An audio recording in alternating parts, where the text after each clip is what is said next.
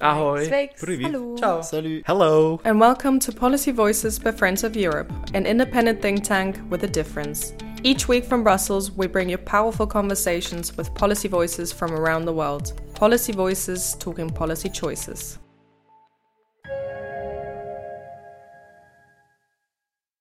now we are building a global vision. This is what I, you know, this is my dream. My dream is to be able to have a global vision that we all share, at least.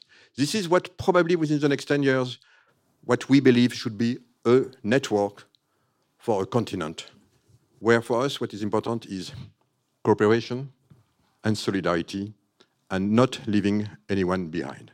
That's, that's our values in Europe. Mm-hmm. Hello, I'm Caterina Villanova, and you're listening to Policy Voices, Friends of Europe's weekly podcast on European and global affairs. You most likely recognize the voice at the start of today's episode as Thierry Breton's, and you are right.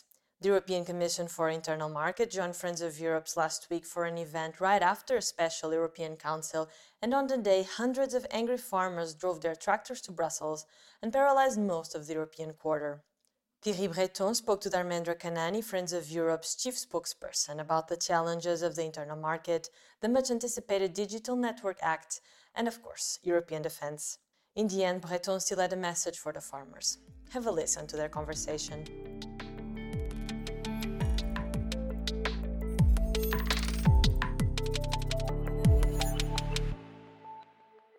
You've just come out of council uh, a meeting where uh, re- you know the midterm review of the uh, mul- you know annual the multi-financial framework, multi-annual financial framework, and clearly um, you have good news insofar as Ukraine, uh, as I understand it. I don't know. You can let us know.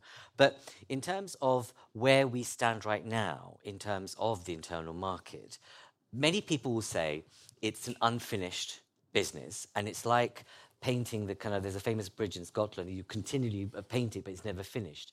Many private actors and others will say it's not really fin- a job done. And what is it you say to them in terms of how you make sure the job will be done? Because we have quotes from citizens. We have so just to let you know that we have a, a new initiative called um, 2024 Voices where we're going to be launching at the end of February a major report where we've done deliberative work with citizens from the seven top markets in Europe and who are asking them very specific questions about how they feel about a number of issues, digitalization, internal market, etc. Is one of them. One of the uh, questions has been, it doesn't feel like a market because some of the entrepreneurs can't literally easily travel from one another without having to remake themselves. So, what do you say to the, the question of the internal market? you know, the internal market is good because it's a never-ending fight, never-ending fight.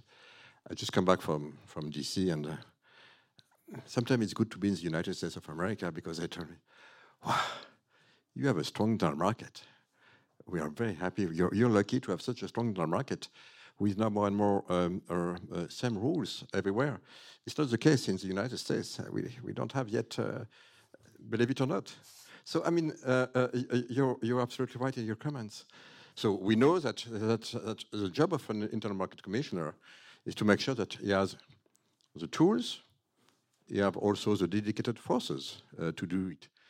And one of the first things I did when, I've been um, tasked in this uh, in this mission was to see uh, how we could reinforce, uh, let's say, uh, the, uh, the policy and, and, and everything I have to do to make sure that it, it's working. And now we have the um, single market uh, emerging task force with a dedicated team finally to make sure that everything is going well.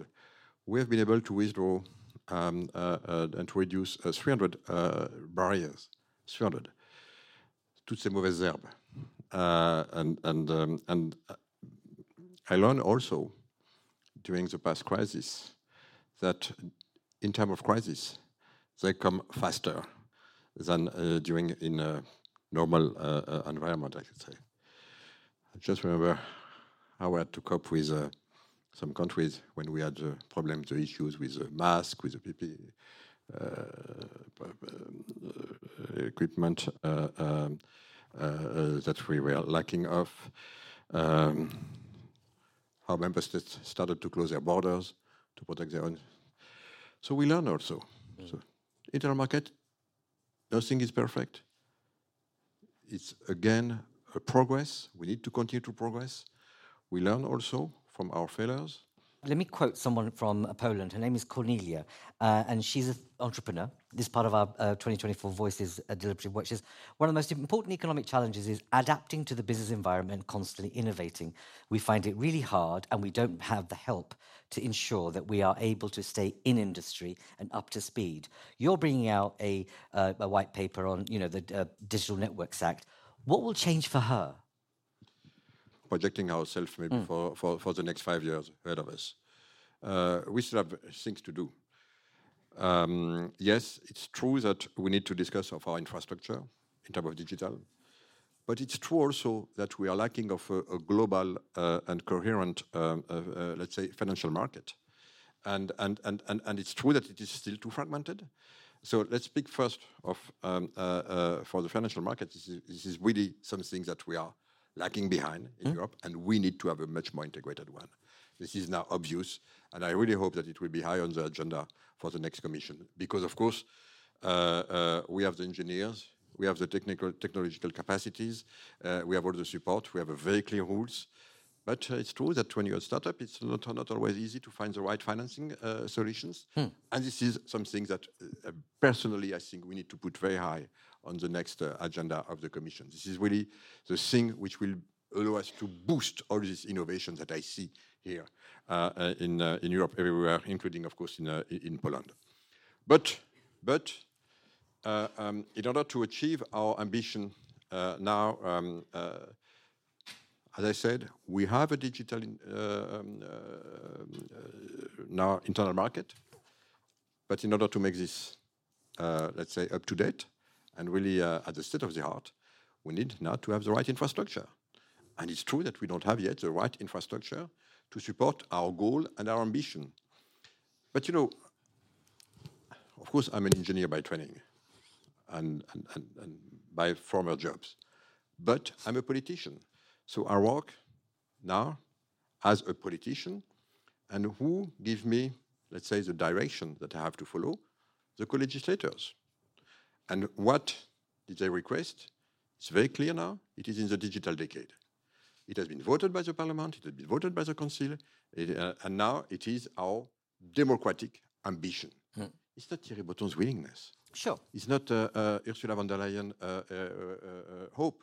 It is now mandatory because this is what our democracy has requested.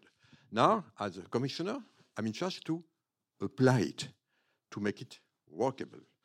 But it, will depend, see, but it will depend on council members yes. actually saying one thing here, but defending their own sovereignty back home. That's, that's something else. I mean, when you're in Washington D.C., I mean, uh, uh, you hear something when when when you're the governor of uh, Delaware or Georgia or, yeah. or, or, whatever, you say something else. Good, uh, bienvenue dans le monde des continents okay. démocratiques. Uh, uh, welcome in the world of democratic continent. We are a democratic continent, and it's true that yes, we have some states where you have your own view and your and, and, and your constituency, uh, but, and, and, you go to, to DC or to Brussels. By the way, DC and Brussels are exactly the same thing. Same number of, uh, of uh, journalists, same number of think tank, same number of uh, lobbyists, uh, which is fine. Uh, 1.3, 1,300 lobbyists, 1,200 journalists, a bit more lobbyists than journalists, and a significant amount of think tank. Sure. But that's welcome again in a democratic continent. Okay. So my point here now for uh, what we could expect from what we call the DNA, Digital Network Act. Mm -hmm. This is what we are working on. And uh, you mentioned it, it's, the white paper. So we said, look, for the digital decade, we need to have this kind of connectivity. We have, we have a lot of KPIs. But of course, what should be the infrastructure that we need to develop in Europe to make this happen? And this is where I launch a very broad and consul large consultation, like in everything I'm doing mm. for the, before the DSA, the DMA, the Data Act, or even the, the AI Act. We launch a very large consultation. Member states, but uh, customers, customer associations, unions, uh, academic, everyone who wanted to say something had a chance to say. What was the question? What is the vision? What is your vision of what should be the network of tomorrow uh, uh in order to support uh, the um, digital space. Uh, should it, should, it, still be uh, based on cable or on 5G only? Uh, or should we, should we think also on beyond 5G? So, so do we think of uh, software as a network application? Or what will you carry on your on your on your uh, network? Should it be data? Should it be APIs? Uh, how will you use uh, edge computers in, uh, in, into in, embedded into your networks? So we ask all these questions. And now we are building a global vision. This is what I, you know, this is my dream. Mm. My dream is to be able to have a global vision that we all share, at least. This is what probably within the next 10 years, what we believe should be a network for a continent, where for us, what is important is cooperation and solidarity and not leaving anyone behind. That's, that's our values in Europe. Hmm. And especially it's important when you are in charge of, again, a continent made of 27 countries with their own history.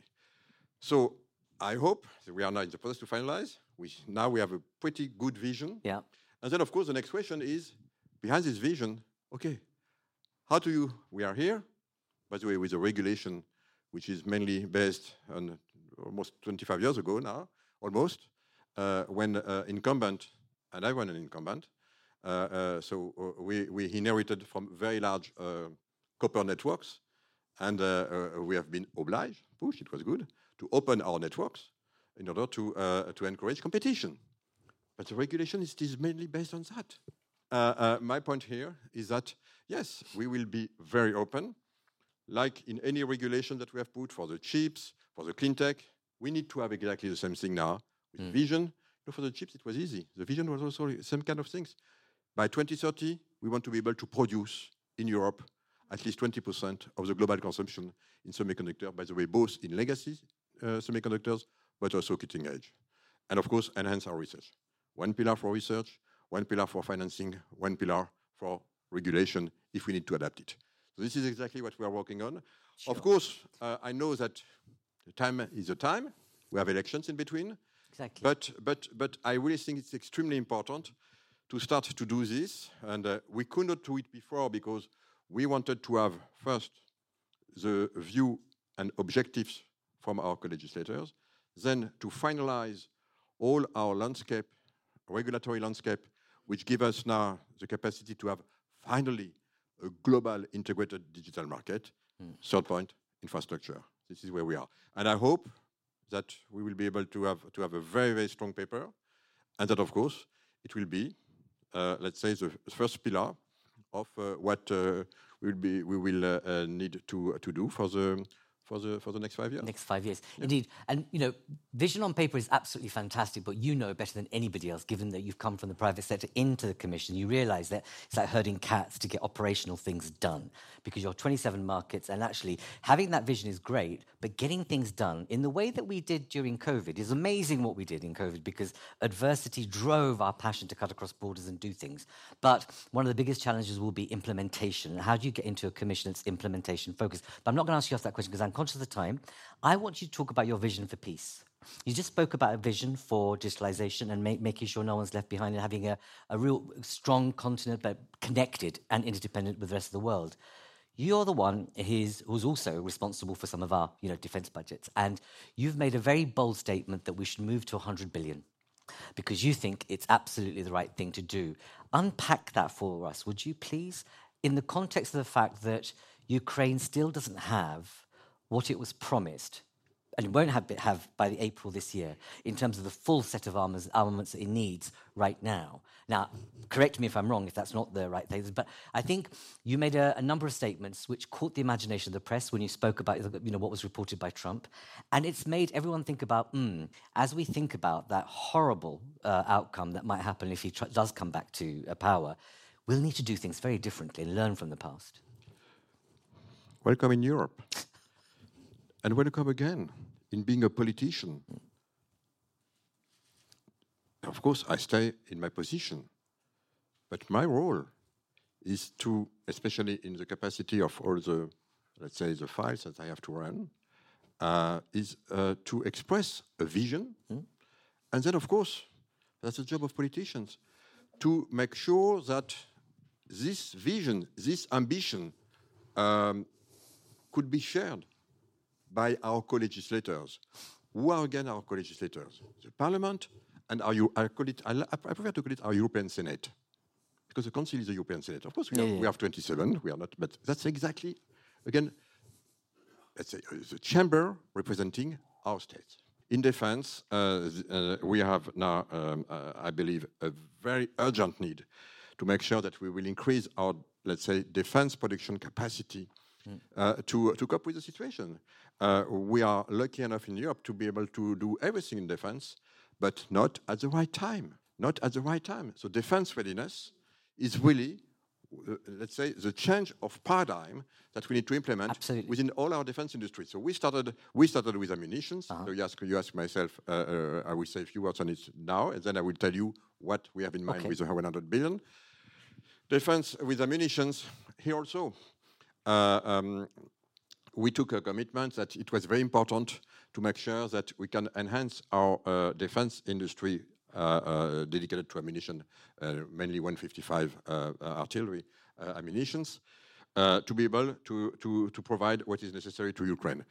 Myself, in my capacity, I'm not able to deliver to Ukraine, but I'm able, that's my job, to make sure that the defense industry will enhance its capacity to mm-hmm. produce this. So I said last March, in a year from now, I take the commitment, here again, to increase our capacity of production to 1 million. Of course, then member states said, from our side, we want to make sure that we will be able to provide to Ukraine 1 million shells. But that's their, their mission, because they have the money and they have the one to pass order. My mission is to make sure that the industry will be able to support this ambition. And guess what? Here again, I started to tour again, everywhere in Europe, 12 countries, 70 factories, one by one, discussing with them. We increased, we increased in 10 months for more than 40%, in fact, closer to 50%, the capacity of production of Europe.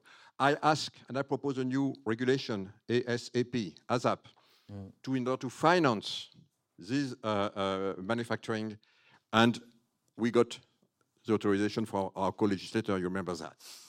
And then we are now, and I announced yesterday, because it, we had a big uh, defense uh, uh, uh, ministry uh, uh, meeting, that we are two months ahead schedule, because now we have increased our capacity of production up to 1 million in Europe now as, as I speak. So then we will continue to increase it because now we will have the benefit from ASAP. So our target will be between 1.4 to 1.5 million at the end of this year and 2 million next year. In other words, we almost increased in 10 months by 50% of capacity. We want to double it again now, thanks to, without ASAP, now, thanks to ASAP, again between now and 2025. And I'm absolutely convinced that we will be able to make it. Now, of course, member states have to pass orders Exactly. to the industry. The industry has to make, we have to make sure that the industry, which is providing all this capacity, will provide at least for the months to come in priority to Ukraine and not outside of, uh, uh, of Europe, because of course uh, there is also some customers still buying, customer, uh, quote unquote, buying uh, uh, these ammunitions. So, but that's not in my hand. So we delivered our mission, and we will continue to do this. Now we are working on a, uh, a strategy at large based on what we learn for ammunitions for all the defense industry. And I will present this on uh, February uh, 27. Here also, based on the same thing, same things, uh, which is uh, uh, uh, uh, rules, regulations, uh, financing, uh, adaptations, uh, R&D. So we will have these three pillars, uh, let's say, uh, framework, uh, but it is for all the industry or defense industry to make sure that we help this industry to change uh, their way of working and the paradigm. Uh, before, uh, it was probably in the dividend of peace uh, era, uh, Precisely. we were used to have this industry uh, working with only one customer, the member states, uh, at their own price and their own speed. But now we have a war. We have a war in Europe at our door, and we know also that all the 24 member states uh, who are member of, of NATO, we all committed to move our defense up, uh, uh, uh, um, our defense, uh, the, um, the defense of defense by 2% of GDP, which means that it will be an additional 140 billion euros that we'll spend per year Sure.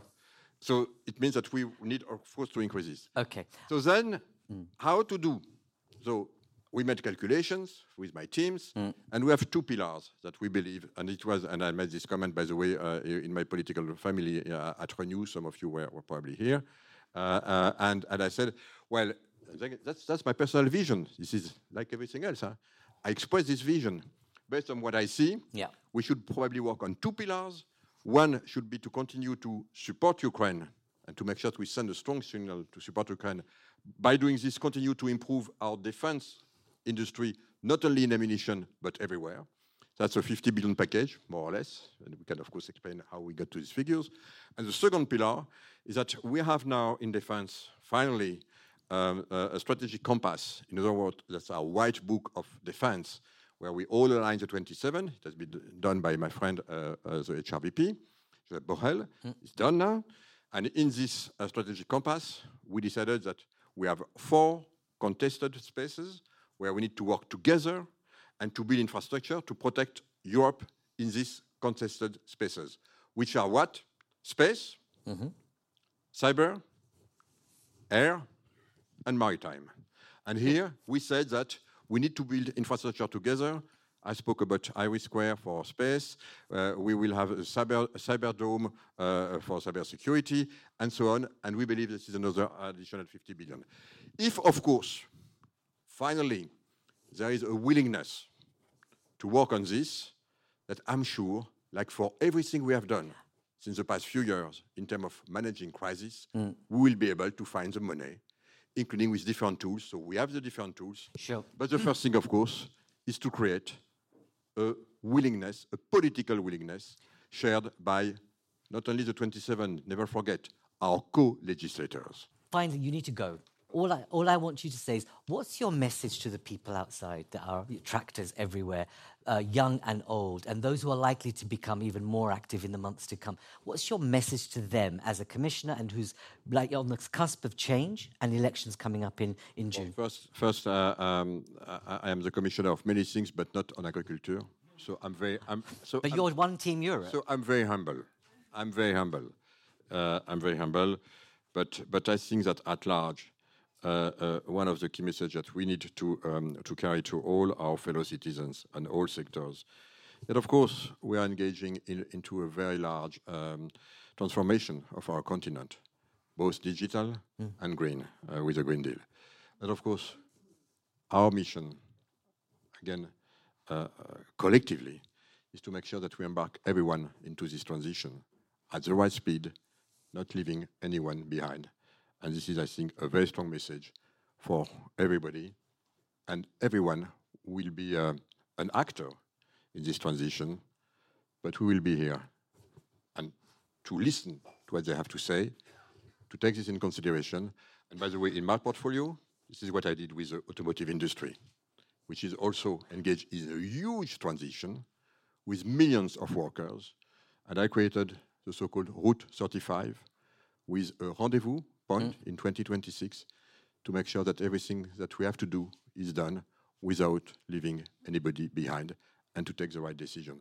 So that's basically uh, uh, what I believe uh, uh, uh, we should do now. Of course, execution is extremely important, and that, of course, it will be a- another important uh, task for the next commission. Exactly. Thank you. Thank you very much for that. And, you know, let's hope the spirit, imagination, and the execution ability last in the next commission. Because from our point of view, there's been so many regulations. Actually, the next commission has to be an implementation commission. Ladies and gentlemen, Thierry Breton, thank you for being with us. Really good. done. Thank you. Thank you. Thank you for staying on that side and listening to this week's Policy Voices, where Dharmendra Kanani, Chief Spokesperson of Friends of Europe, spoke to Thierry Breton, the European Commission for Internal Market. If you want to see the full version of their conversation, you can find it on Friends of Europe's YouTube channel, and we'll leave the link on the show's notes. A final message before the end of today's episode. As the second year anniversary of the war in Ukraine approaches, Friends of Europe is launching the Ukraine Initiative on 14th of February, and we're preparing a special series of policy voices. The first episode is going live already next Friday, so don't forget to subscribe to Policy Voices wherever you get your podcasts. I'm Caterina Villanova, and I will be with you again next week.